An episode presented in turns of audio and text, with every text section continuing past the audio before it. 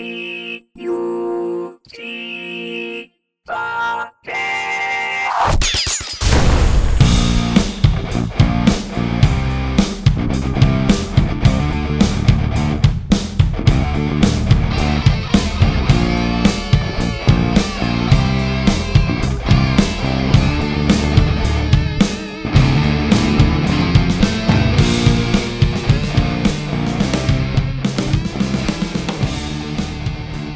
is Dane Young, and you're listening to the End User Computing Podcast, episode number five. Uh, today I'm joined with a number of esteemed colleagues. Uh, Chris, why don't you start? You always start with me. It's an alphabetical thing, isn't it? I guess it is. Uh, Chris, Rogers, everyone. yes, Chris Rogers, CTP, uh, Federal Vertical IoT, and and I, I seem to have adopted recently the term General Mayhem, so I'll Hello, t- I'll answer to that too. Uh, this is Dane Young, and you're listening to the End User Computing Podcast, episode number five. Thomas. Thomas. Yeah. Joined with a number of esteemed. Uh, Chris, I'm having deja vu. you can turn off the video now, Thomas. This- Hey, uh, Chris, if I can add to your introduction, you also do a great Doc Brown and a great Klingon, by the Uh, way. Federal I was, I was gonna, was gonna say wait wait till you see next synergy. Oh, wow. the costume is already in preparation, so Okay, right. official. It, it looks like Thomas got his audio issues worked out, so I think we're good. Thanks, Thomas. No comment, nothing. You're not even going to speak up at this point. I think he's embarrassed. I think he's busy playing Star Wars Battlefront. You, you see, you see my, my picture, and uh, that's how red my head is right now. well, it wouldn't be a podcast without some technical challenges. Uh, go ahead, Dwayne. Hi there, uh, technical marketing engineer for Nutanix, MPP, MSS, vExpert, uh, all things VDI, I guess. All things fun. And Exactly. Thomas, Mr. Redman. yes, Thomas Poppelgaard, and I'm a Citrix uh, technology professional and a Microsoft MVP and less uh, ISVP. Steve. And Steve Greenberg from Scottsdale, Arizona, also Citrix CTP, longtime integrator, tech consultant, and ready to talk about some cool stuff. Very cool. Well, I think it's safe to say that the uh, live broadcast is working, so thank you for validating that, uh, Thomas. Um, why don't we? Uh, it, it's been a little while since we've chatted, so let's. Um, you know, it's probably three, four months or so. Uh, I think BriForum Denver was the last time that we uh, that we talked, um, and a lot has a lot has happened in the industry since then. So I know I've been busy with projects, as I'm sure many of you guys have you know, whether directly for your companies or for customers. Um, so why don't we go around the room and talk about anything that's uh, super interesting projects, uh, either internal or external, that you've been working on. Um, of course, only share details that you're allowed to share, um, but uh, just looking to see what you guys have been up to for the last couple of months. Well, I Why just don't have to ask Chris, does he have to kill us if he tells us what he's doing? Why, why, don't we, why don't we let Chris go last since his is I, it's pretty innocuous for me, so um, not not a big deal. Yeah, let's go reverse order of, of the intro. Steve, uh, what you been up to lately? You know what? The big deal right now I'm having a great time with is hyperconvergence because it's picking up steam and we're doing projects now, oh, multiple projects. And Yep. customers are coming back and expanding it. And it's just the coolest thing. I don't know how much detail you want, but I'll just say hyperconverging, shrinking the data center, making storage, hypervisor, network, compute all one, you know, blob that you can install and manage easily is the big deal right now for me. Very Preach, preach. He's speaking Dwayne's language right there. Yeah, so um, I know Dwayne was on it because he, he presented. Uh, the uh, ActualTech Media guys, um, Scott Lowe and Dave Davis, uh, did a, uh, a mega cast today, a hyperconverged infrastructure mega cast. And I, I got a lot out of it. It was a lot of fun to uh, listen in while I was multitasking and doing other things. So, any anything you want to add, Dwayne, from your perspective? I know you were on the, the webinar as well. No, it, it was a good time. I think it was fairly. Uh, everyone played nice and did their thing, and I think the the community would have had a, a good look into to what's out there. There's definitely lots there now. Yeah, definitely. And I, I think it's interesting, you know, everybody has their own spin on it and everybody has their own, you know, way of messaging and marketing and it's yeah, it's interesting to see all the different topics that everybody focuses on. Some of them have overlap, but some of them are are different. Um, like the there were a couple companies there that I you know, I've not run into, but that's because I deal mostly in the traditional enterprise IT stuff not in the um, the OpenStack KVM Xen type of space, but there's definitely some interesting stuff going on. Uh, any way you look at it. So. I I know on Twitter, uh, Keith Townsend, I think his name's correctly, he's kind of a. I wouldn't say he's totally against hyperconvergence, but definitely a stalwart for like traditional storage and availability and kind of you know it, hasn't changed in X amount of years, so it's a good thing there's some proof points to that, but I think more people are, are coming around, and now that it's more of a mainstream uh, delivery mechanism, I think more people are, are coming to it. At least I remember my first couple years at Nutanix, I'd be just saying hypervisor compute storage, hypervisor compute storage like a million times, but you know, we've I think we've moved on from that now, so it's it's pretty awesome. Very cool, um, Thomas. Any uh, any particular projects or I, I know you've been busy having babies, so anything you can talk about uh, work related? uh, yeah, I've been I've been really really busy also work uh, work related because now now you gotta take care of a kid, right? Yep. Um, yeah, so I work work primarily with uh, with companies about the GPU uh, there's definitely a lot of interesting stuff happening. Um, so I've been working a lot with with with Grid 1.0 and also 2.0. So I got actually my hands on the 2.0 technology. Um, so that that's something we, we can talk about later. And also, I worked uh, a lot with uh, with Intel, what they what they what they're doing. Um, and hyperconverge is also something I have done a lot with. Um, so you know, definitely that's where I can see most of the customers when when everything comes down to it, it, it's about data and processing data fast, uh, getting that app working fast. You know, many times, of course, you're working either in Citrix or Microsoft or VMware, but at the end of the day, it's about also getting the data processed, and, and I totally agree with, with Steve that that's that is one of the, the most important things right now. Hey Thomas, do you, do you combine your GPU work with hyperconverged yet? Is that something you've done?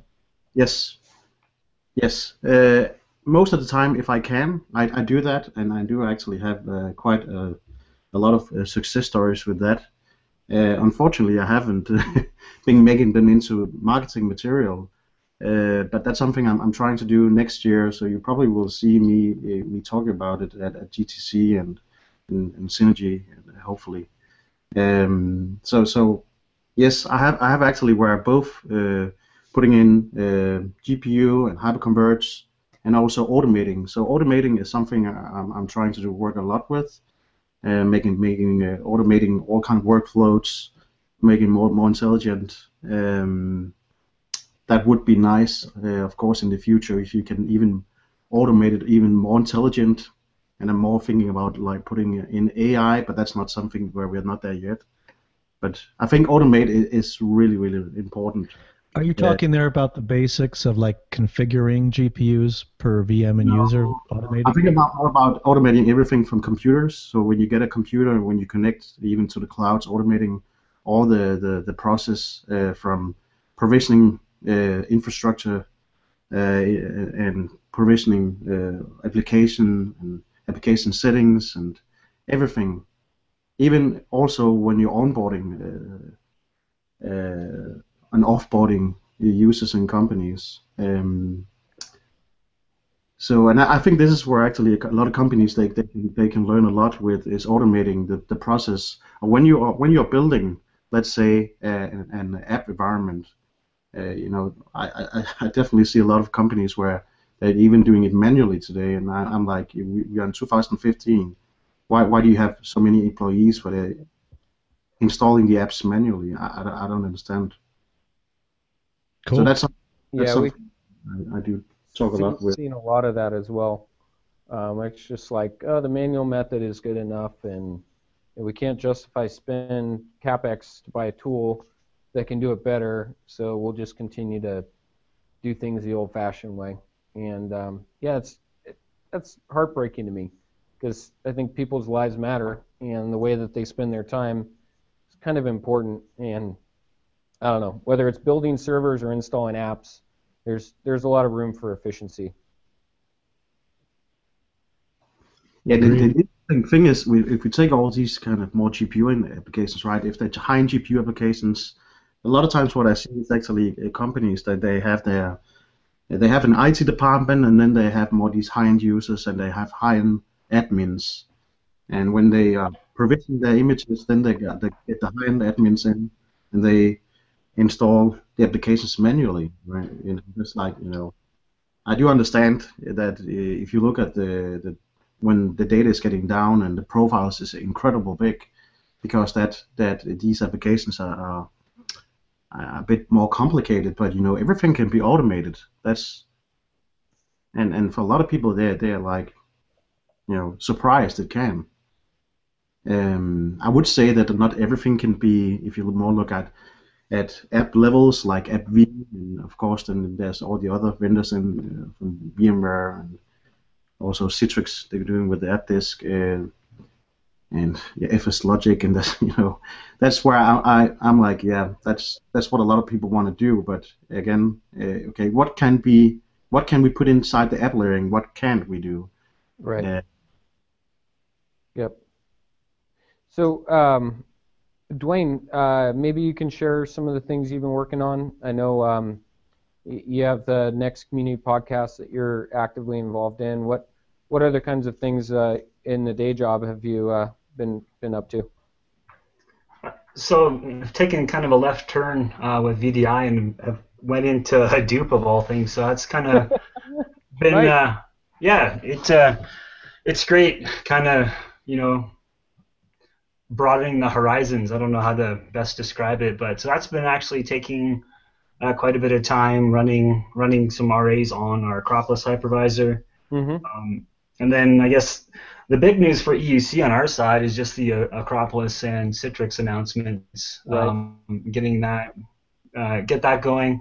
Interestingly, you know, talking about GPUs. We um, there isn't that support today for the Acropolis hypervisor, but just a, a ton of requests coming down down that pipe. So Yep. yay Yay!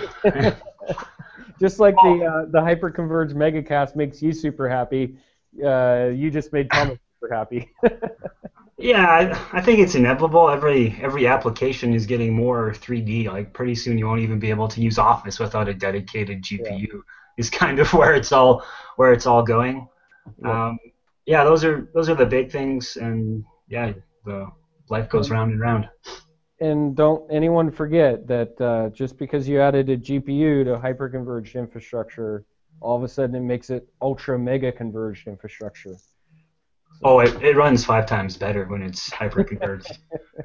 but there there are opportunities for vendors. That's why it was interesting listening to Thomas talk about what what he wants to automate because you can automate the install and get the driver set up.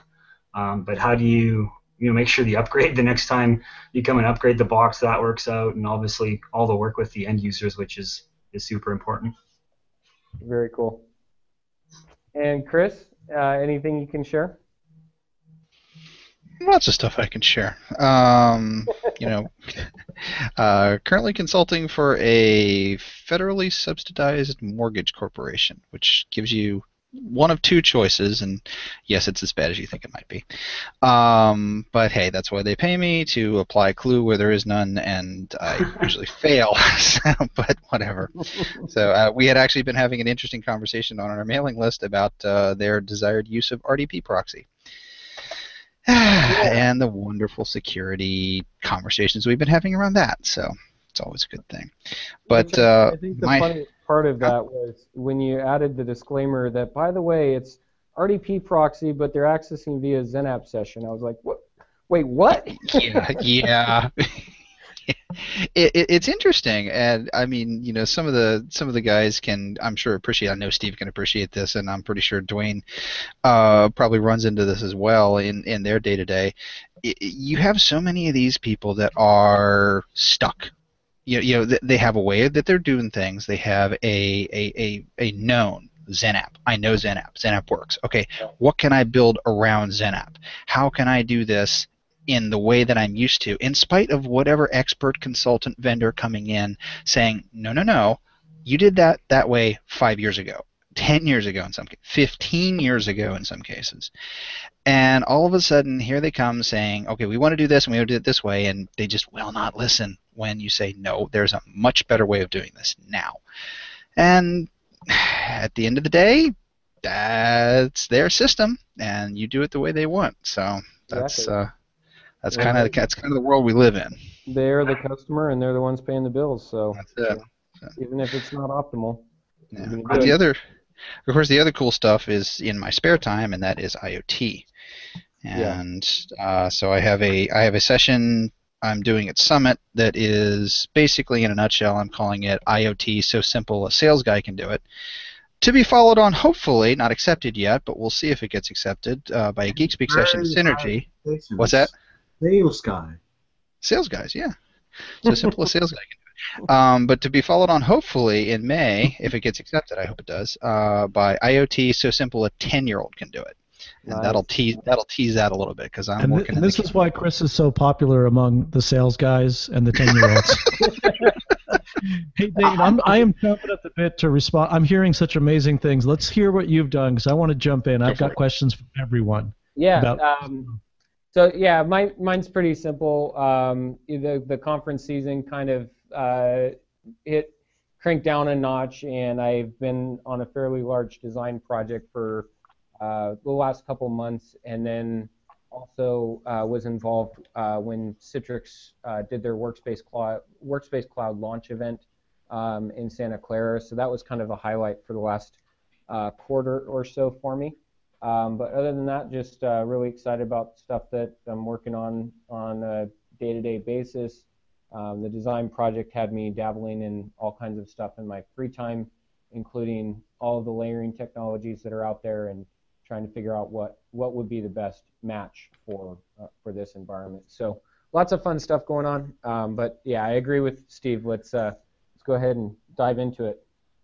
So um, maybe the first one, and this is just an open dialogue. Um, what are all all your thoughts about the uh, the Dell EMC acquisition? Uh, You know, I think the the word on the street is that it's the largest tech acquisition of all time. Um, it's not the largest acquisition, but certainly the largest tech acquisition. And I, I think you know to be around and in the space when something like that happens, it's pretty impactful. Um, so what do you, what do you guys think? talk Well, if I- about hyper converged. Yeah. Yeah. Well, I, you know, it's interesting timing wise. I just came from lunch with a big customer, a major national retailer who's been like a died and true EMC shop for a very, very long time. And now they're first saying the words, you know, maybe we'll be on another platform, right? This is expensive, which everyone's thought for a long time. But when people of that size are questioning it, um, there's a big shift going on here. His feedback was he thought it was a so much money for what they're buying.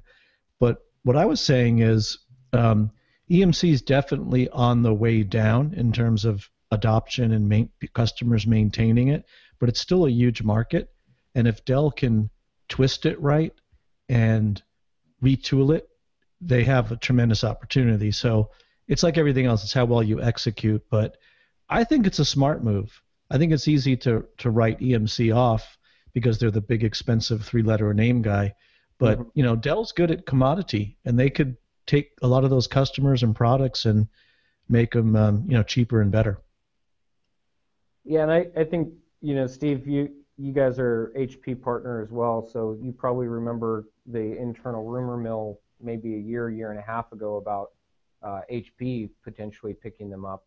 Um, and I just think it's interesting how the chips landed. I, I don't think there is a another better company to have picked up EMC, and I think it's it's probably a good fit for Dell. I also like this trend of going private. I think it's cool, so I'm optimistic. Yep. It's Can't in, agree with you more on the, the notion of going private. yeah, it's well, you know, what are the downfalls if it fails? So I don't, I don't think it'll fail, but it is, it's got a lot of moving parts. Uh, to me, what's interesting is more is that now you have a compute vendor owning a hypervisor essentially. It's one thing when EMC was just, you know, kind of controlled VMware to some degree. It's a lot different when you have a compute environment doing it. So you know, I, I thought when I heard that, uh, my kind of gut feeling was, okay, well, it's 60 days until someone buys Red Hat, but that obviously hasn't happened. So, and and that being said, all the analysts never saw this coming either. So we all just, you know, it's just all talk at the moment. So. Hey, but Dwayne, that's why I was chomping at the bit to come back to you because you were mentioning Acropolis and the hypervisor that Nutanix offers. And like, look at that contrast. Dell buys EMC on the one hand, and in contrast, you have Nutanix with their own essentially free hypervisor, right? What a contrast. Like, what does that say about the market? That's just huge. And, you know, what does that mean, right? Yeah, no, it. Uh, that's exactly it. I don't think uh, there'll, be some sales teams on our side trying to push. You know, it's cheaper, but I think it's really just about controlling your own fate at this point. Uh, it's uh, the next, you know, IT's never boring, so it'll it'll continue to intrigue. That's one of the things I love about IT, right?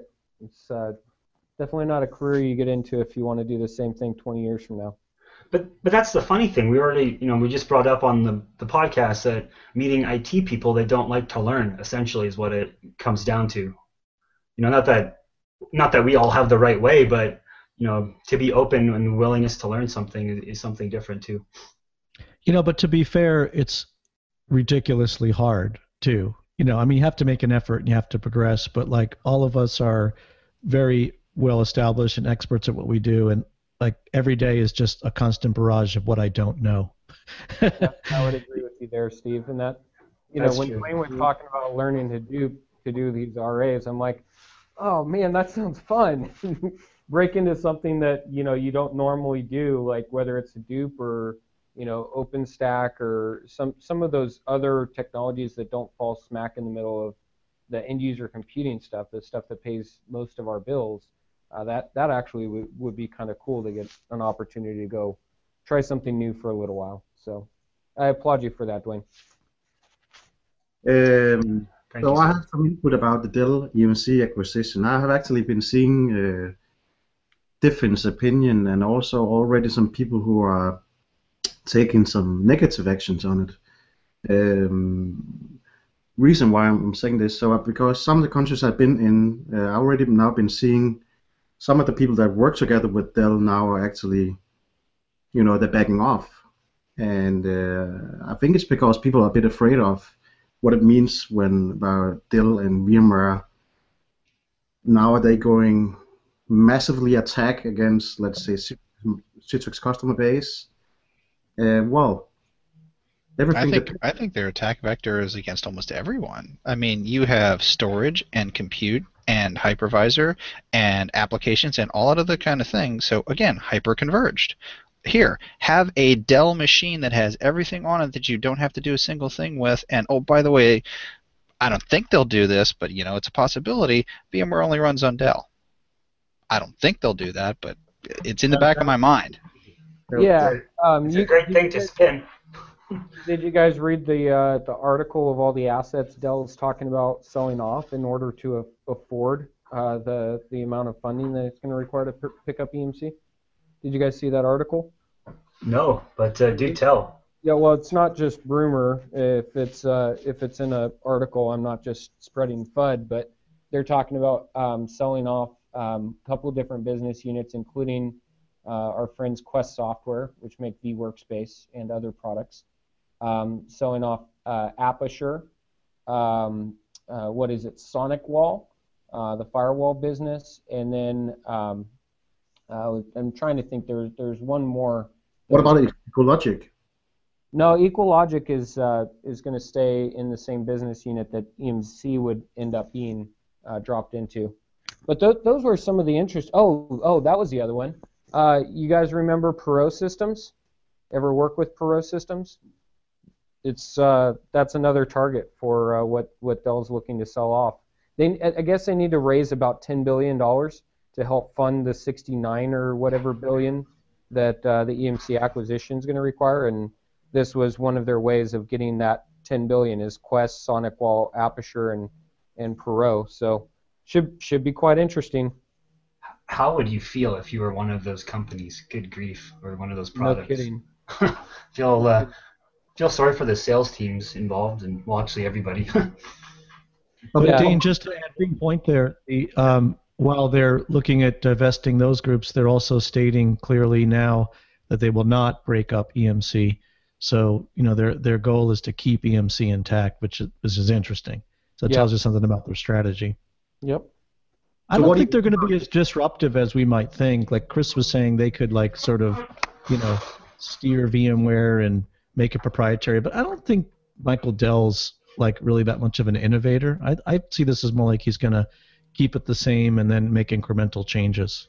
I'm I'm honestly on the fence about that because I could see it going one of two ways. I could see um, Dell, you know, be it Michael Dell or whomever else, or the board, or, or saying, we have an opportunity that we now own the 800 pound gorilla in the virtualization market. We have an opportunity to flex that muscle and really make an impact in the market. Or we just let it go as it is and let it be a revenue stream like it is, and we're good knowing business like I know business, I, I I'm I'm erring on the side of flexing the muscle because I think I think they're I think they're going to do it because they can. They think they can anyway. All right. So what does that look like? They they get their products to them they go, oh, you only get the new version of VMware on Dell hardware, that kind of thing. Is Yeah. What you're I saying? I think that you know whatever new brand spanking hyper converged thing that they have to compete with name it Nutanix Moonshot whatever um, then you know that's that's the brand that's the shiny new stuff that you only get in this way Well, I, I won't I won't be that guy that uh, puts Dwayne in a tough spot uh, with NDA content, but I have to imagine that this has some impact on the Dell Nutanix relationship um, as it relates to OEM. But I don't Yeah, want I to put can- you in a weird spot because I'm Well, sure you have information. I have that- yeah.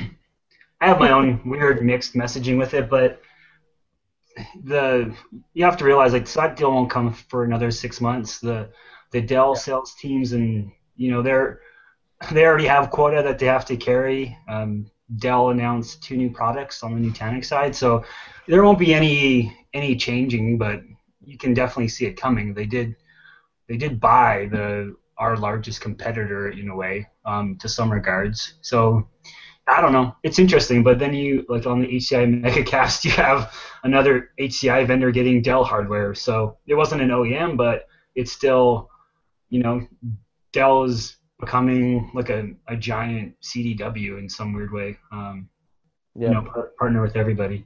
Yeah, I think you're right. They're like a meta supplier now, right? It goes beyond just providing computers. It's got different dimensions. But to Chris's conspiracy theory, the, the more subtle version would be they release a fully totally go into hyperconverged product that comes with VMware and storage and everything in one, and and they essentially discount it out, right? Because they can. Yep. So It's called Dell Evo Rail. Let's make it yeah, happen. there you go. Yep. Sorry, tongue in cheek on that one. no, actually, that's exactly what I was thinking. All right. So um, on the topic of uh, divesting, um, let's let's change gears a little bit. Talk about um, uh, our our friends. I think near and dear to every single one of us on this call, Citrix. Um, you know the the one that is in the limelight with uh, Elliott being involved and all of that is the GoTo business. I think it's been confirmed at this point, but I I don't know for sure if it's you know 100% said and done. But uh, what are your guys' thoughts on that? What are some products that uh, you're vehemently opposed to them spinning off? What are some of your other uh, ideas on our, our topic around Citrix. Can, can I just add something? They just they just announced it right now. On Right the, now? Yeah, on the Citrix that they're spinning off the entire GoToMeeting, GoTo family. Well, you're going to send me to the Googles, aren't you? Google is your friend. so Yeah, it that's- is. In the that's last hour. time for C podcasts announcing from the first time Citrix is Breaking spinning news. GoTo family of products. All right, so I'm I'm going to throw this link into the uh, the tweet chat because I I think I found the one you're talking about is the ZDNet, the ZDNet article. There's a VentureBeat too. I'll throw it in there. Yep. Well, this just in, folks. This just in. There's the, there's the official one on Citrix.com. Yep. and Thank you for uh, for spotting that. Um, thanks, Anton, for uh, dropping it in the chat. Uh, I guess it's it's no more FUD. Uh, they, it's it's a done deal. So let's uh, you know But let's Dane, if I could say to your point, spinning off the GoTo brand it makes sense. That was, you know, nailed and glued together kind of awkwardly from the beginning. Um, so I, I can get behind that. The one that makes no sense and shows Il- Elliott's total ignorance is spinning off NetScaler. Yep. That's just ridiculous. Net- NetScaler is integral to the, both the ecosystem of the Citrix EUC products and to their networking cloud, you know, business. So splitting just makes no sense. It shows they don't understand the market. Well, but again, you know, is it is it a little bit of misdirection too? You know, we want A, B, C, D, E, F, and G, and oh, by the way, we don't really want G, but we'll just throw it out there just so you think you're getting something back when we don't actually get G. So basically, if you say I want a pony and a puppy and a kitty, you might get a pony. Yeah, you know, but you really wanted the pony. You know, it is Christmas time coming up, so maybe we could spring together and, and get all of the above. and and that's why you go private like Dell, so you don't have to deal with that stuff. exactly. And it all comes back around. And thank you for tying that together, Dwayne. Very well said. I think it's also quite sad because what does it mean as us as CTPs? Do we meet? Do we lose all the access to go to products? Uh oh. Use every day. Uh-oh. Uh oh. This is coming home for Thomas. You know, I'm, I'm sorry. I, I will pay for GoToMeeting as opposed to paying for WebEx because I like I would GoToMeeting. too. Because Y- you know, doesn't suck. I'll pay for it. Yeah, So if that's the case, then that's the case. Because it sucks less. Going a little deeper, uh, Dane, I don't think Elliott has this visibility. There are a lot of interesting products that Citrix scooped up over the years. I'm not just saying they should or being considered to be spinned off, but things like AppDNA, XenServer, and some others are probably underutilized, right? Because they kind of go to platinum to die, or you know they don't get fed. So that's an interesting thing too. Can could Citrix spin off some of these great technologies into startup companies? Well, XenServer, I would argue, is already spun off. I mean, it's open source, it's doing its thing, and you know, if Citrix w- wants to keep going with it, then great. If it doesn't, you know what? I'll still use it. I'll still help develop with it. That's fine. And Esther's jumping in on the chat saying spinning spinning off the NetScaler is not part of the current strategy as far as the articles are saying. There you go. Okay.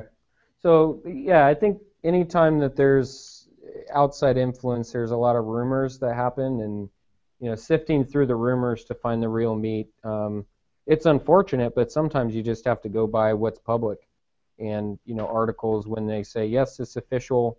Um, we're we are doing X, Y, and Z because up until that point, it's there's just a lot of speculation. So it's good stuff.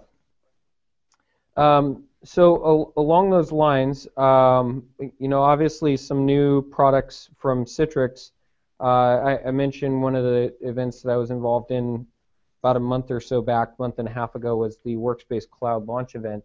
Um, what what are you guys seeing in the market? Uh, what are you guys' thoughts? Uh, I'm I'm obviously very very passionate about it. Um, you know, mostly due to CTP program, have had really good access to the product managers and uh, the folks that are making things happen um, for for Workspace Cloud. Uh, what are you guys seeing in terms of the field and and any interest from customers um, or any deployments potentially? I, I can come with some. So I have actually uh, customers that are looking at it who are already Citrix customers, and um, they look at it and then they yeah look away again, which is Okay. a bit interesting. Um, and and the same thing is actually some of the clients I work with they're also looking at Azure and then they they look at Azure and then they look away again because they think when uh, you know when they do the calculation on, on, on the cost uh, for them it's too expensive. Um, I would then, then say everything depends on on on what the requirement is. Pricing Um, and licensing. yes. Yeah, and uh, I, I can say firsthand that is a fluid discussion right now. Um, everybody is trying to get their arms wrapped around what what is reasonable, um, what's what's the market willing to bear. Um, obviously, moving from a capex perpetual license model to even an annual, it fits for some customers, doesn't fit for others. But then when you add in the dynamic of you know a monthly subscription basis, it it makes that discussion even that much more convoluted. I So- think Go ahead. maybe a metric would be like they need to tie it back to savings of some kind. If it's going to save you a resource from managing, then you could justify the bill of it. So I don't know, I don't know what work's been done in that department. Yeah, I think it's still very very early stage um, from my perspective. I mean, that the definite key part that is a huge differentiator that's not there if you just buy the on-premises products that I, I think it's still over, uh, uh, overlooked a little bit because there's not been enough work uh, touting it is the lifecycle management piece. Yes. Um, when, when you talk about ROI, uh, you know, we, we started the discussion about uh, automation and doing things more intelligently and all of that. It- tools like Lifecycle Manager, you know, what Citrix acquired, which was ScaleXtreme, that is now the core of Lifecycle Manager. That that's really where you build a compelling ROI, is showing cost savings justification for uh, automation.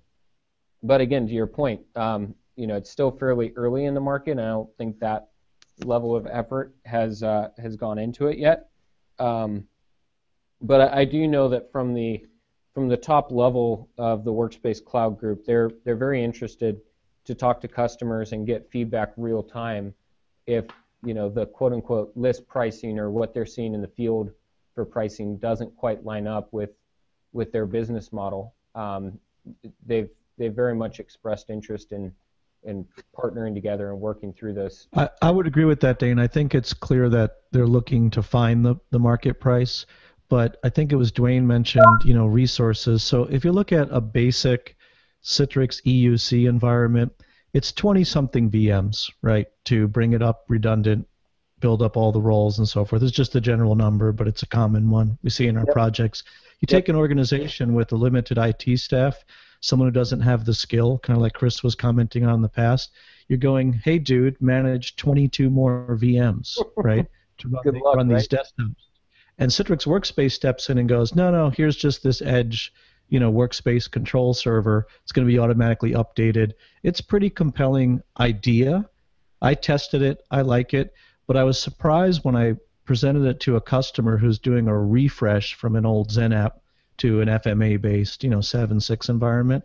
They're going to expand. They're also going to move it to a colo, and they're pretty interested exactly for that reason. You know, do they want to build and maintain all this infrastructure? They just care about their physician desktop. They don't care about storefront and licensing and SQL and all this crap, right? They just want to give their users the tools they need. So I don't know if it's there today, but it's a very compelling story. And the most the most important thing for me is it's getting Citrix to think about consolidating and making things scalable and cloud-like. And I think one of the greatest benefits is going to be seeing some of that come back to the on-prem product. And then one last comment is there is also a discussion, I don't know how official it is yet, for another price for people that own the licenses and want to just add the management. And I think that's exciting. So it's you know it's like the customer case I brought up. They're going to refresh their environment. They already own every all the licenses they need. They can pay a, a fee to potentially just use the control plane, not for the actual license. So we'll see if that pans out. Very cool. Um, any other thoughts on on those lines, either uh, lifecycle management or uh, workspace cloud? I think uh, some some positive thing I've seen actually is is with some U.S. customers is that Citrix actually very they're really helping and and trying to to you know onboard the customers, also existing Citrix customers on on the workspace. Um, but you know they just need a lot of help, you know, and that's why the more information that's available, the easier it is, because the key to make it a success is simplify. Well, it's it's the it's their competitive edge, and it has to be their competitive edge because all of a sudden you read some articles, you read some uh, reviews and industry analysis, you you hear whether it's true or not, that View's catching up to XenDesktop. Okay, View's catching up to XenDesktop. Therefore, what does Citrix have to do, have to do to maintain or increase their competitive lead? Okay, cloud service, in my book, is a really good way of doing it. Has has anyone seen or been a part of the the Enzo beta? I know it's at customer sites, but I I haven't seen it from the, the vendor side. Yeah, I, I think um, what what happens is that um, it it becomes a revenue generating opportunity, and those revenue generating opportunities are the ones that get early access.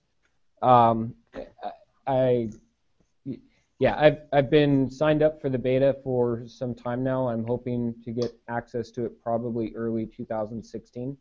Um, but I I get the impression that it's probably still another six to nine, maybe 12 months out before it's ready to, to GA and make um, put put in the hands of real customers, not just um, integrators or partners. It, it's also very ambitious, so it's probably going to, like anything else, going to have phases, right, of different feature sets. Um, but it's a great concept. I mean, when it's real and tangible and solid, wow, it's good stuff. Yeah, and I, I think ultimately that that will keep Citrix on their toes as well, um, like like anything. And you know, frankly, just taking my CTP hat off for a second, I, I think it's great for the industry, and I think it's great for the world that we live in. I mean, you know, we we all entered IT for various reasons, but at the end of the day, I like seeing innovation and I like seeing the you know the ball move down the field, if you will. And I think uh, uh, having multiple solutions in the market makes everybody better. So I think it's great. Um, one thing that I have really enjoyed seeing since Workspace Cloud launched is how Citrix has become very proactive about developing net new offerings and services.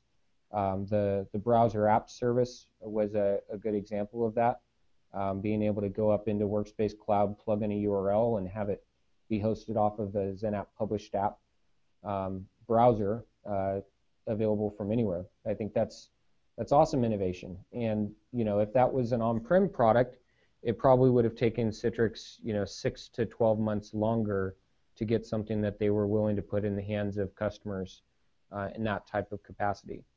And then they kind of followed that up with the uh, the AppDNA Express service. Throw an MSI up there and see if it spits back. Hey, it's compatible. Hey, it's not compatible with Windows 10. Uh, it's it's little teasers like that that um, help encourage customers or not. Do I need um, do I need the full paid for product like uh, like AppDNA Full Edition that's available in Platinum? Stuff like that is pretty cool to watch.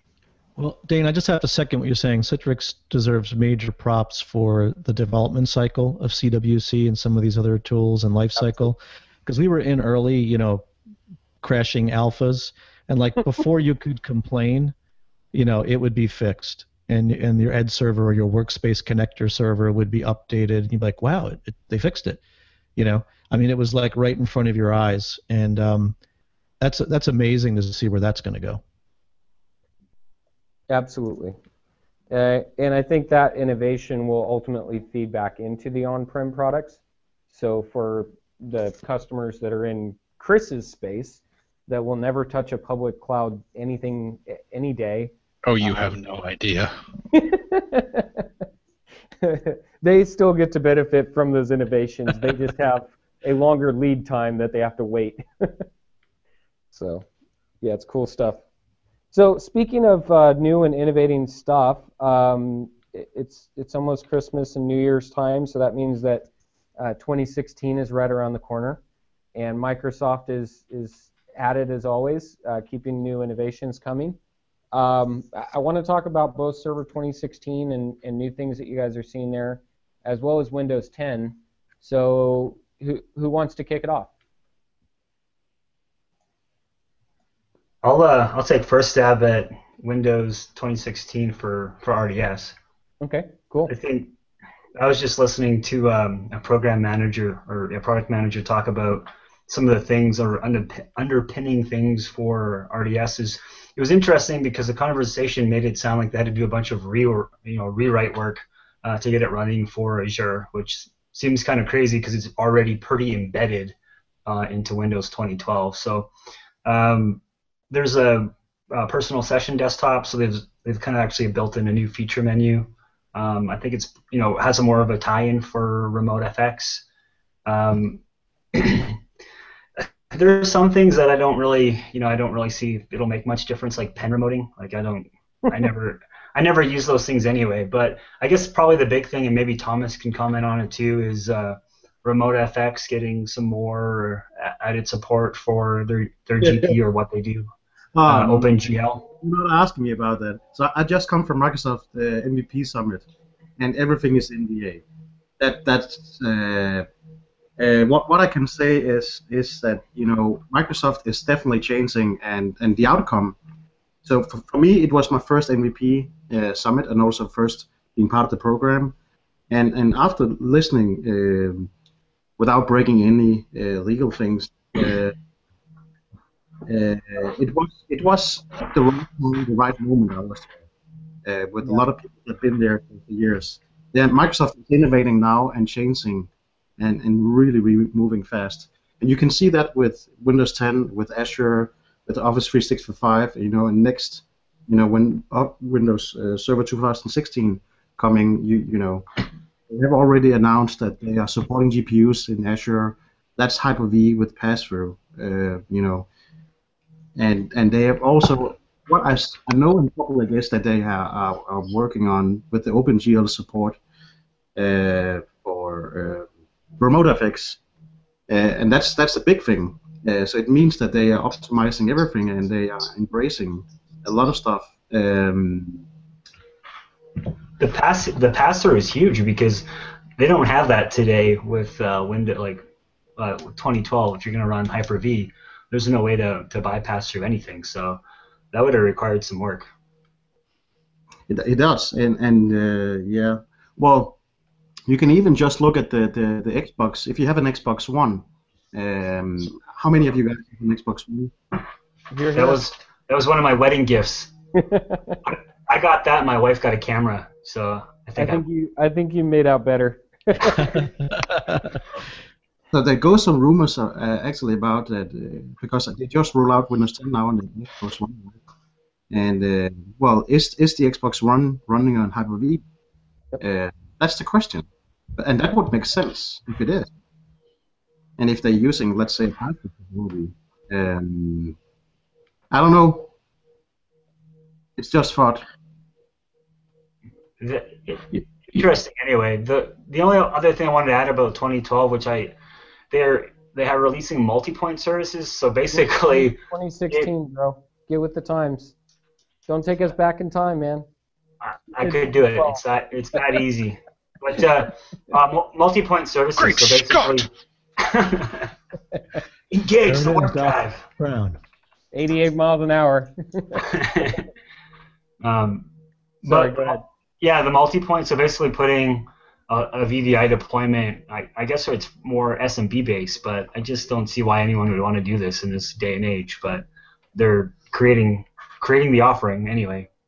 Yeah, and it, it's not really creating. They've had it for a little while, but I think it's just fully integrating it into actually being a, a managed role um, on 2016.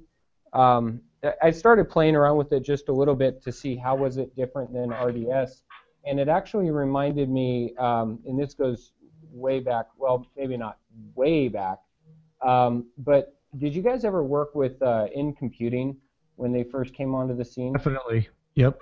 So Yep. so I you know, I got my first. Dane, just by the way, that's not way back, but okay. I know, I know. Way back for me. That's For us young whippersnippers. well, so NComputing, some some of my first experiences with uh, centralized compute, um, well, one was running RDP and, and doing terminal services on Server 2000. Um, but when I was working at a school district, we had these. Uh, I was actually the, the main advocate. I got the demo units and said, "Oh, this would be the coolest thing because we can run Reader Rabbit on one of these machines in the corner and then have four, three or four, however many terminals that are connected off of them. They were the um, uh, the X300s. Um, I know I'm probably way out to lunch, but it's basically the same thing as multi-point services. Uh, it's it's a dumb terminal that sits connected via an Ethernet jack to the main computer, and then the main computer is where all the apps run off of. Um, and and that's kind of as I was researching on Channel 9 and whatnot for multipoint, that's basically what they've done, but they've folded it into a Windows Server role now. That, it's an interesting point, Dane, because um, NComputing did actually do that model first. They weren't using a remote protocol in the early days. They were they had a multi card that sent, I guess, like the frame buffer or the you know the rendered video out to the units. It was kind of cool. It was kind of meant to be like in the same room. It, it Or a short run. We we used them all the way up until Microsoft got really pissed off with them um, because you know they were basically using a one to four Windows XP or 2000 at the time license and Yep. not licensing all these different terminals. So, I mean, the fact that come full circle, Microsoft is putting out a solution that uh, does this that doesn't violate their own licensing is kind of interesting from my perspective. Totally agree. Hey, I also want to add from the chat room from Marius, um, storage spaces direct, and that brings up the implications of 2016 and Windows 10 are really deep. I mean, Microsoft's just doing so much development and innovation, and with storage spaces direct and some of their generally infrastructure pieces, they're they're basically deploying software-defined storage, and they're putting in replication across servers which is kind of the missing piece that's always there. That's why you need shared storage and you want replication of data for redundancy. And that stuff's in 2016. You know, is it really good or is it Microsoft good? We got to see, you know, as we start using it. But it's a game changer. I mean, they're giving you the platform, you know, to basically build clouds with cheap storage. Love it. Um, anyone else on the uh, 2016? Um, oh, Nano. Who who wants to bring up uh, discussions around Nano? so uh, I, I think actually nano nano server is, is going to be a huge thing and so people who don't know what nano server is so it's it's it's uh, it's a s- uh, how can you say uh, a tiny server with uh, no GUI and it's uh, it's not it's not like server core. Uh, they, they they stripped they, they really stripped the, the OS down, so everything is is in, is running in in command line interface, and you're configuring with PowerShell, and that's where Microsoft they want to take you is you know configure everything with PowerShell.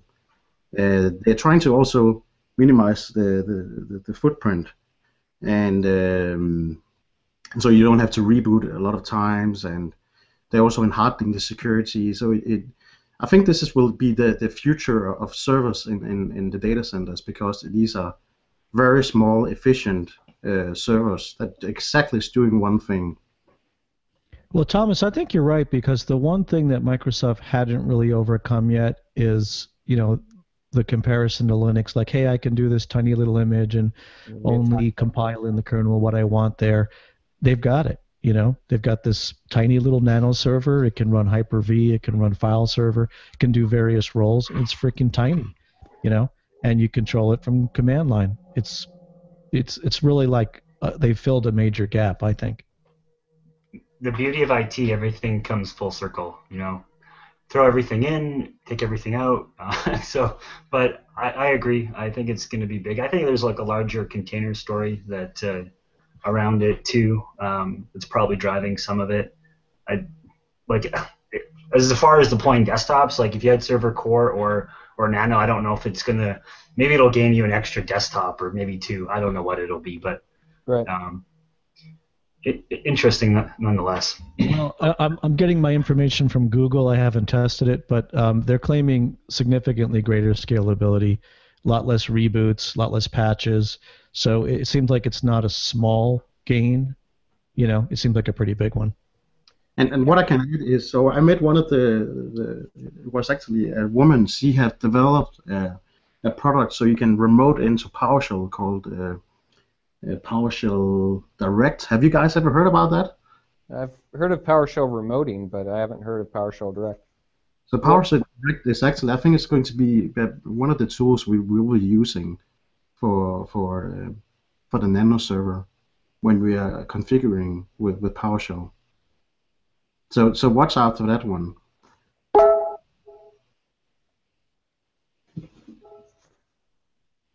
Not sure Hello? what that noise is. Did you guys hear that noise as well? Sorry about that.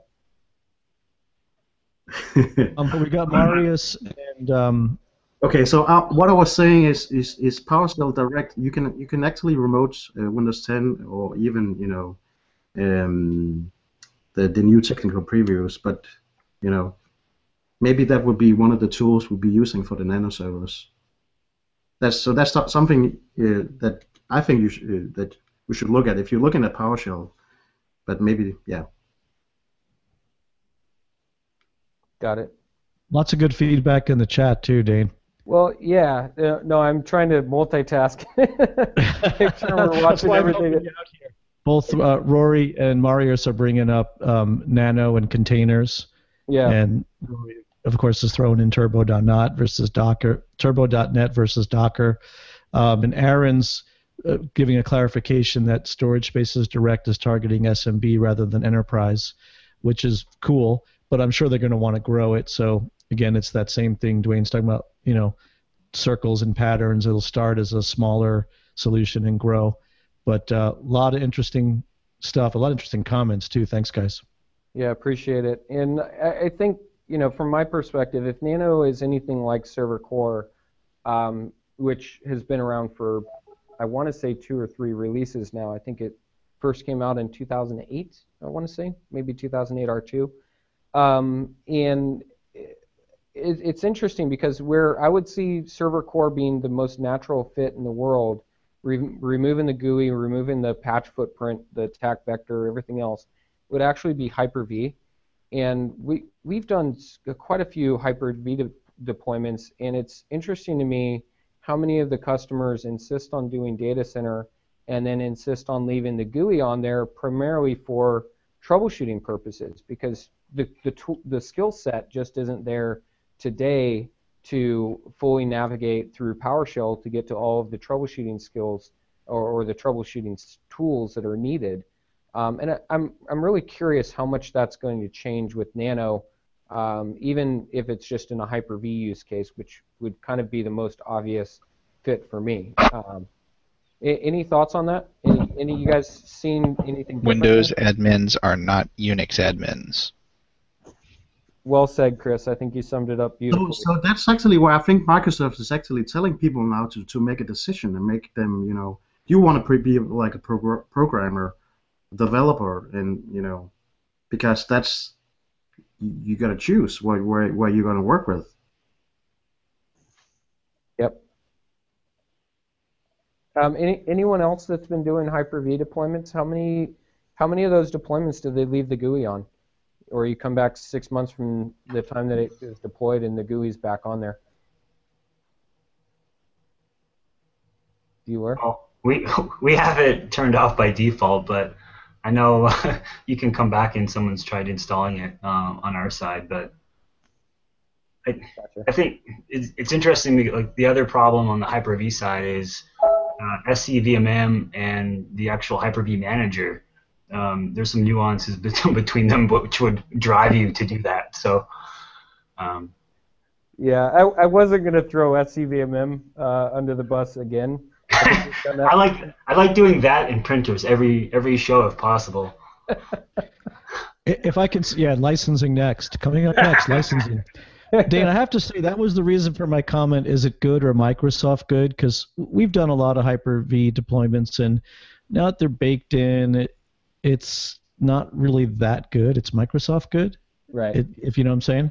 Just as an overall comparison to other hypervisors and unified storage solutions. Um, just a comment. Yep, makes sense. Let's see. Um, any other topics on uh, 16 before we move over to uh, talk about Windows 10? Obviously, a lot of stuff moving and shaking in Windows 10. So you know, I, I'm to be honest, I'm super excited for Windows for, for Server 2016. I, I cannot wait to get get my hands on when they release it. Um, well, even the next build.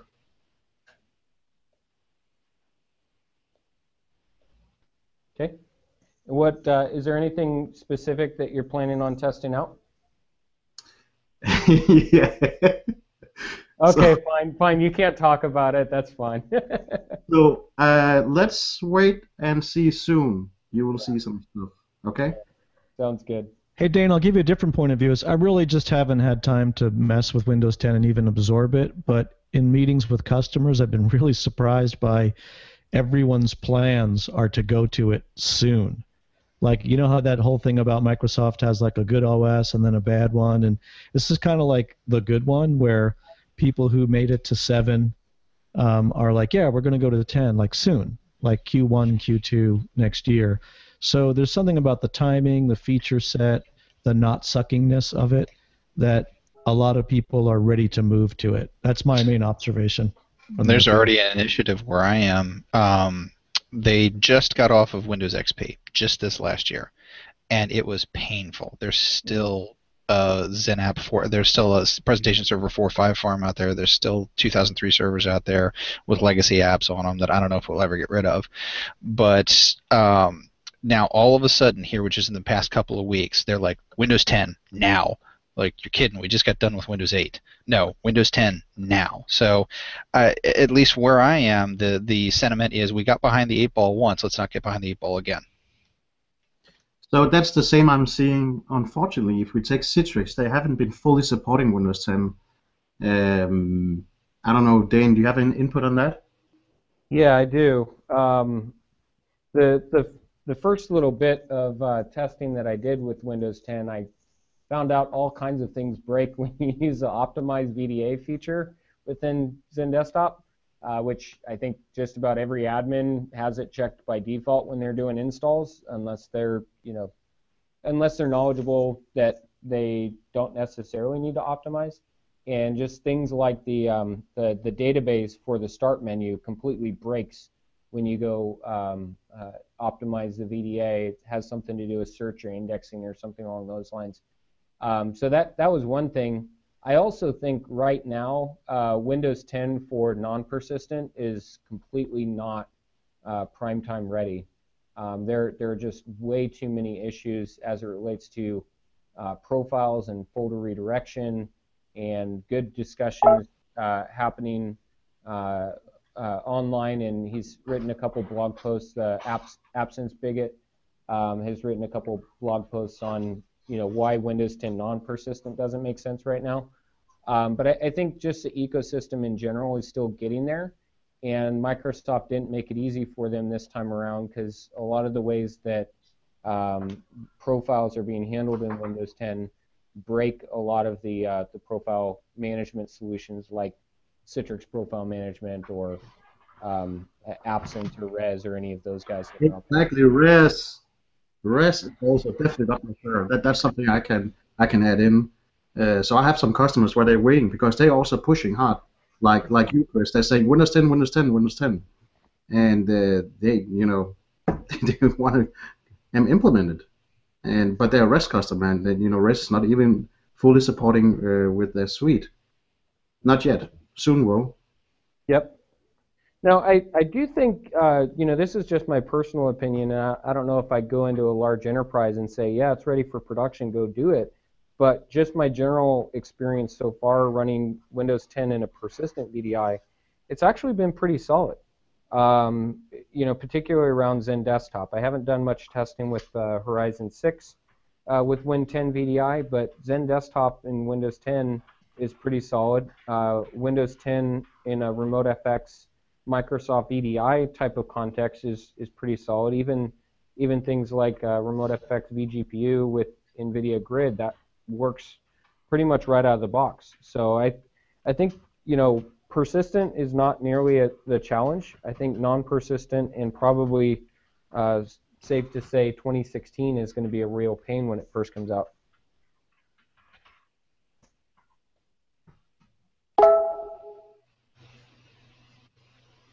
So, um, any other thoughts on Windows 10? Uh, I know there's some GPU stuff that needs to happen uh, to get that to where Thomas wants it to be. Uh, Yes. publicly, publicly documented. It's I'm actually today. I'm a bit disappointed in it because you know not because of Microsoft but because of the ecosystem. So Microsoft actually you know they made a lot of good stuff. If you look at the, the engine inside the Windows 10, where it's uh, it's DX DX, DX uh, 12, and uh, they have optimized it like really a lot of, with the code, which means standard applications are using the GPU much better. And also you have multiple GPUs, it does it more intelligent. And a good example I can tell you is, uh, so I, I, uh, if you look at the new, uh, let's say the Microsoft uh, Surface Book, right? They have a, a two GPUs in, in the in the machine, and that's where you know even Windows 10 is is, is fully capable of, of using uh, the, the the resource uh, much more efficient, and that's something where it becomes quite interesting. Is you know the Windows is using it much better, but then how can we put get these systems out in the enterprises? Yeah, Uh, well, Windows might be able to use dual GPUs, but not all programs can. In fact, a lot don't. Uh, well, it depends on how they are, are programmed. So uh, yes, I would say so. Okay, so some applications, yes, that's not the big change in how they consume the GPU, but others there is. So if you look at, AMD, what AMD is doing, and NVIDIA, they're doing a lot of uh, benchmarking of the drivers, how the drivers are working on Windows 10, and you can see actually that AMD they've improved big time now, uh, coming back uh, with with better compatible drivers for applications and even games uh, where, where it's working much more efficient. And that's even with with not latest and greatest, but actually old old GPUs. So, Well, so have done a lot of good stuff. I'll put my disclaimer in there that I'm a gamer and I'm a proud member of the PC Master Race, and you know, any of you console peasants can just you know not say anything. Uh, but on my on my PC builds, you know, I have been NVIDIA SLI forever and a day. I have been varying levels of happy with it, and for the build that I'm planning uh, to upgrade next year, I I gotta say I am really on the fence as to whether or not I want to do SLI because it is so poorly supported in so many games and so many pro- heavy graphics programs. Yeah, so we, we just need to get you one of those Titans and you'll be good to go. If you need Yeah, more I'm, than a single I'm Titan, going there. I think I'm going there. if you need more than a single Titan, I I would bow at your throne because that's that's a pretty badass setup. Even just a single single Titan. Yeah, exactly. So if you look at you know what's happening next year, that's VR is going to be huge, and Elon HoloLens coming out in the first stage. But that's going to use a lot of compute, and and so I've been, been you know been trying the Oculus, uh, both the DK2 and the uh, DK1, and also the next one, and they're using incredible amount of GPUs. So one of my friends, we actually been testing the. He's running games with a car car simulator, right? and, and it, it's using free GPUs in a SLI configuration, just good, good running smooth. Nice. Ouch. That just tells something about how much capacity you need compute, which is insane. I don't even want to know what his uh, heating and electric bill is. So that probably puts off quite a bit of heat.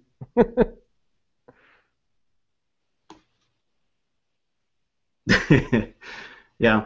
Well, that leads up to after after we talk about the Windows 10. So, what about HoloLens? What do you guys? Uh, I'd like to hear what your views are is on it.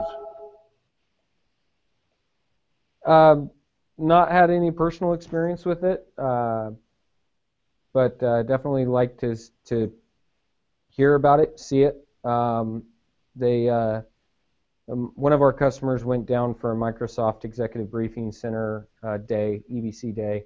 And they had it there, and so they came back with some feedback on it. um, and you know they're they're already thinking about applications a year to three years down the road of how HoloLens can be used in their their environment. But I'm I'm a spectator at this point. Haven't uh, haven't made any firm mind up on what I think about it in the enterprise specifically.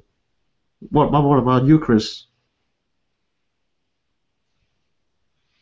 I have to admit, I did not understand the question fully.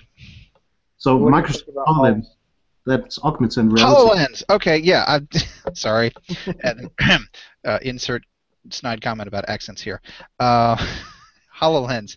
You know, I've some of the stuff I've seen with it um, is uh, with the augmented reality and things like that about taking a Windows desktop and pro- project quote unquote projecting it on a wall and interacting with it in that whole Minority Report way. I have to say that's some cool stuff right there.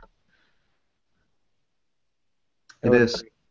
Did, So did you guys see the demo? I don't remember if it was at Build or which one it was at, but they had this demo of Minecraft on a tabletop with HoloLens. Did you guys see that one? Uh, I'll I'll find a link to it and I'll paste the link into the into the crowd chat. It was absolutely unbelievable. I, I can imagine. You know, all these things are fun, but the one that I thought was really the most practical were things like they were showing the demo of going into anatomy, learning the human body by walking through it, that kind of thing. That's where I think the real value is. Obviously, it's going to be fun, but you can teach and learn whole new ways with this. Well, you, you could use it for anything. So I, I'll give you an example because I remember first time I saw the, the commercials, what they were doing with it. It was even where you say, okay, now you go out to the kitchen and you need to fix something with the, the sink. And now, you know, you can just spin up a, a Skype call and then you got a professional guy looking at what you're doing and then he's pointing to the thing real time with the data. And I'm like, you know, that's that is so far out future, but now it's coming. I, I'm sorry. I, I'm, I'm I've sorry. simply Just, just been using Snapchat, so I don't. oh, I- okay. So I don't feel so bad going where I'm going. Uh, you know, just because I'm that guy. Rule 34. Story? Rule 34. okay. So, uh, uh, okay. You don't know what Internet Rule 34 is. No. Sigh. He, he's not been browsing on the dark webs like we are. so. Okay, let- If so the reason why I talk about it is because so so it's one of the wheels why Microsoft where they're going now, right? And it, it's it's making why the other wheels are spinning. So a a lot of the technologies what we work with also in end user computing is Windows 10, you know, soon Server 2516, and a lot of stuff in Azure. And I think HoloLens i- is is one of the things that we you know looks in. It's very innovative, but we also you know got to look at it and say how does it fix into the stuff we work with. You know, is it ready also for remoting and a lot of stuff? Very Not- cool. I'm- Hey, Chris, I did just Google Rule 34. Just admit it, I didn't know what it was. And I, I have to say, it gives me the thought this this might be the first internet tel- technology that was not driven by porn, as far as I know. I, you know, I, I can. I won't admit to the fact that I can already think of a couple of applications, but you know, there's money to be made in such things. My God. Oh, Well- on on that note, um, why don't we co- cover one last topic and then we will go ahead and wrap up. So, um, Thomas, I'll, I'll toss the puck over to you just because you're our, our resident all things GPU uh, God. We all bow at your throne. Talk to us about uh, Grid 2.0 and and what you're seeing. Any any testing that you've done? Any conversations with customers? I think that's going to be the last of the uh, the big updates for the last couple months. So what what are your thoughts on Grid oh? 2.0? yeah. So NVIDIA they have released the Grid 2.0, which is the next generation of Grid.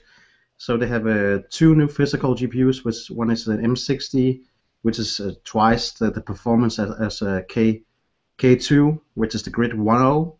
And then they also released an M6 card, which is for Blade servers, and that's uh, uh, uh, well, it's about half the, the size with the frame buffer, so that's it has eight gigabyte frame buffer.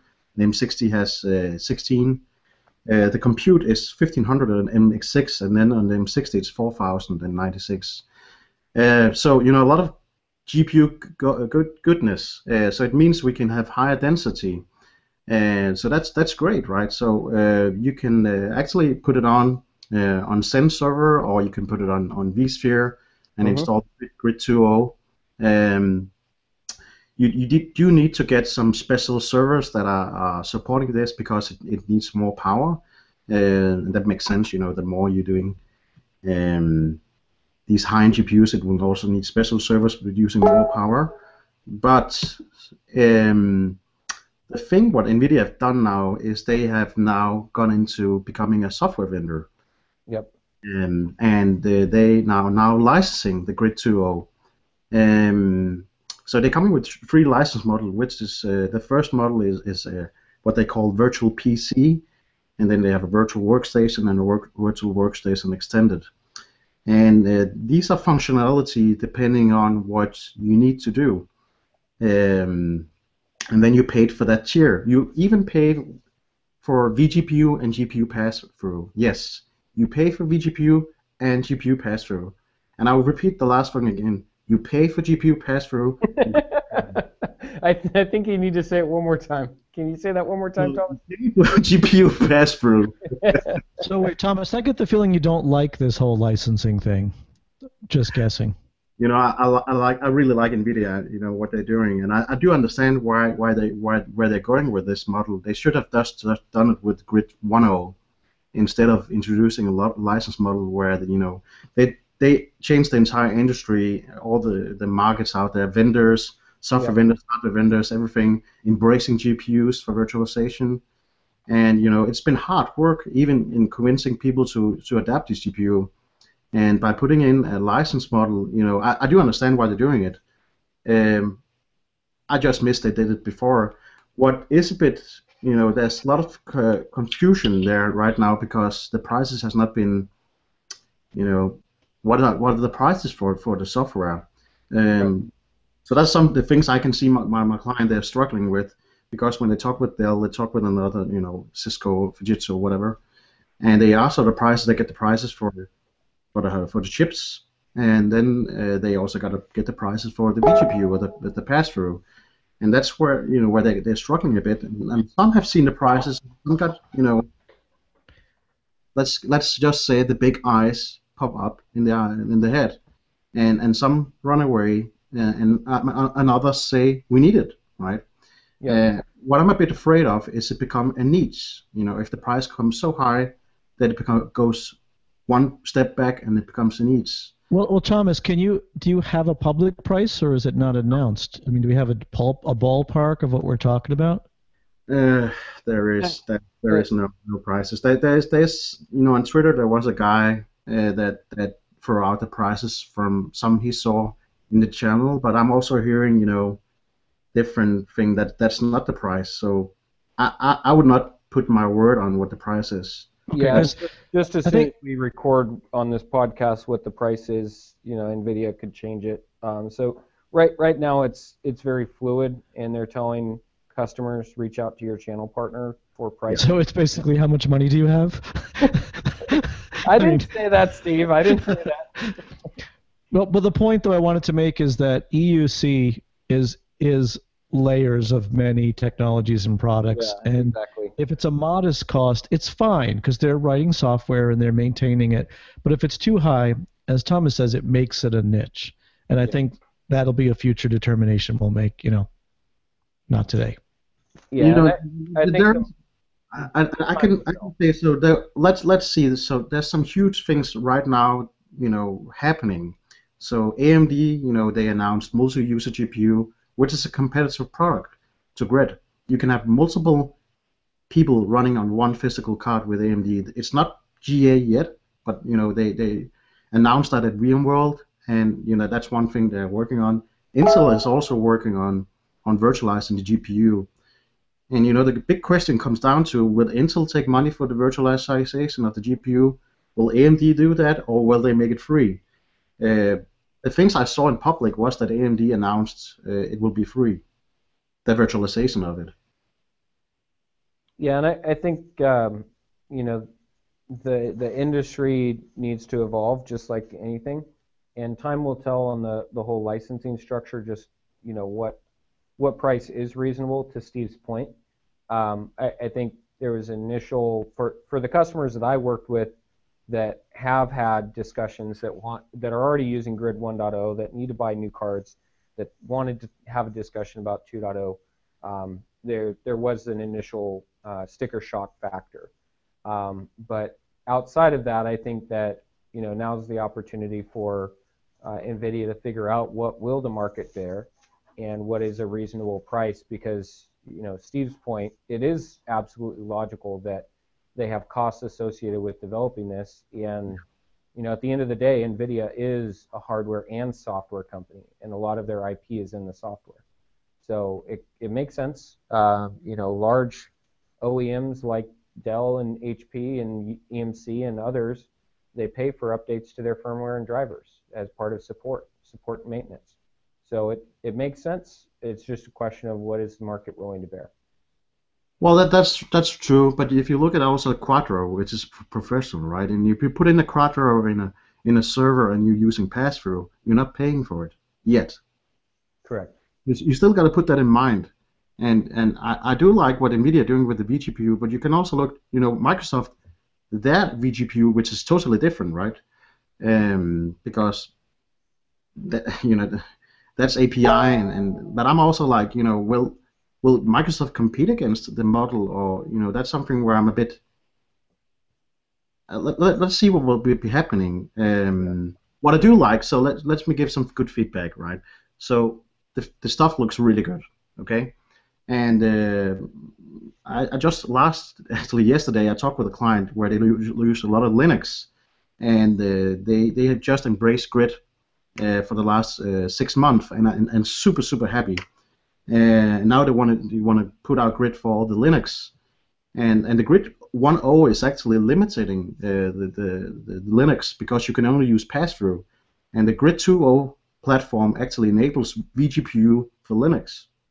So that's quite interesting that you have high Yeah. density Linux workload um working with the platform, and that's something where I think we will be seeing a lot of interest in the platform also. I think it's great stuff. Uh, definitely love to see how the market evolves in that way. I mean, you know, to go back to our friends Citrix, their first release of the Linux VDA uh, didn't have any graphics acceleration, and the the market is starting to come around to the fact that we need uh, Linux in the data center, uh, hosted for our applications and, and desktops, and GPU is, is always going to be a component of that. Um, Horizon 6, of course, has GPU or 3D support for their Linux uh, agents. And I know there's other products out there like uh, Thomas, you've worked with Nice and, and others that maybe, I don't know if Virtual Bridges does, uh, does 3D, uh, but there's definitely other players on the market that do Linux VDI. And um, they're not all limited to uh, two-dimensional or, or non-GPU accelerated. So Exactly. it's going to be interesting to see how the market evolves. Definitely will. So the last thing I just want to add is so the Grid 2.0 is also it's built on the Tesla platform, so it means it's high performance computing. And and when you get the card, actually it comes with high performance computing enabled. You need to change it from HPC to visualization. This Oh, is really cool that you can actually use it for HPC. So you know, imagine people are working in the daytime with visualization, shut down the host, and then you switch it over to HPC mode, and then you crunch numbers. That's something you can do with the Grid 2.0 platform. Can we mine for bitcoins while the users go home? Yeah. oh, I'm way ahead of you on that one.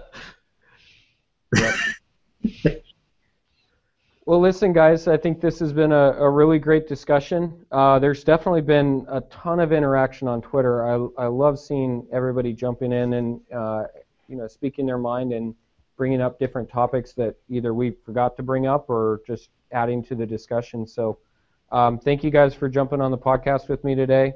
Um, for any first-time listeners out there, you can find all the information about this podcast uh, at www.eucpodcast.com. Uh, we also have a Twitter account set up at EUC Podcast, as well as the hashtag, uh, hashtag.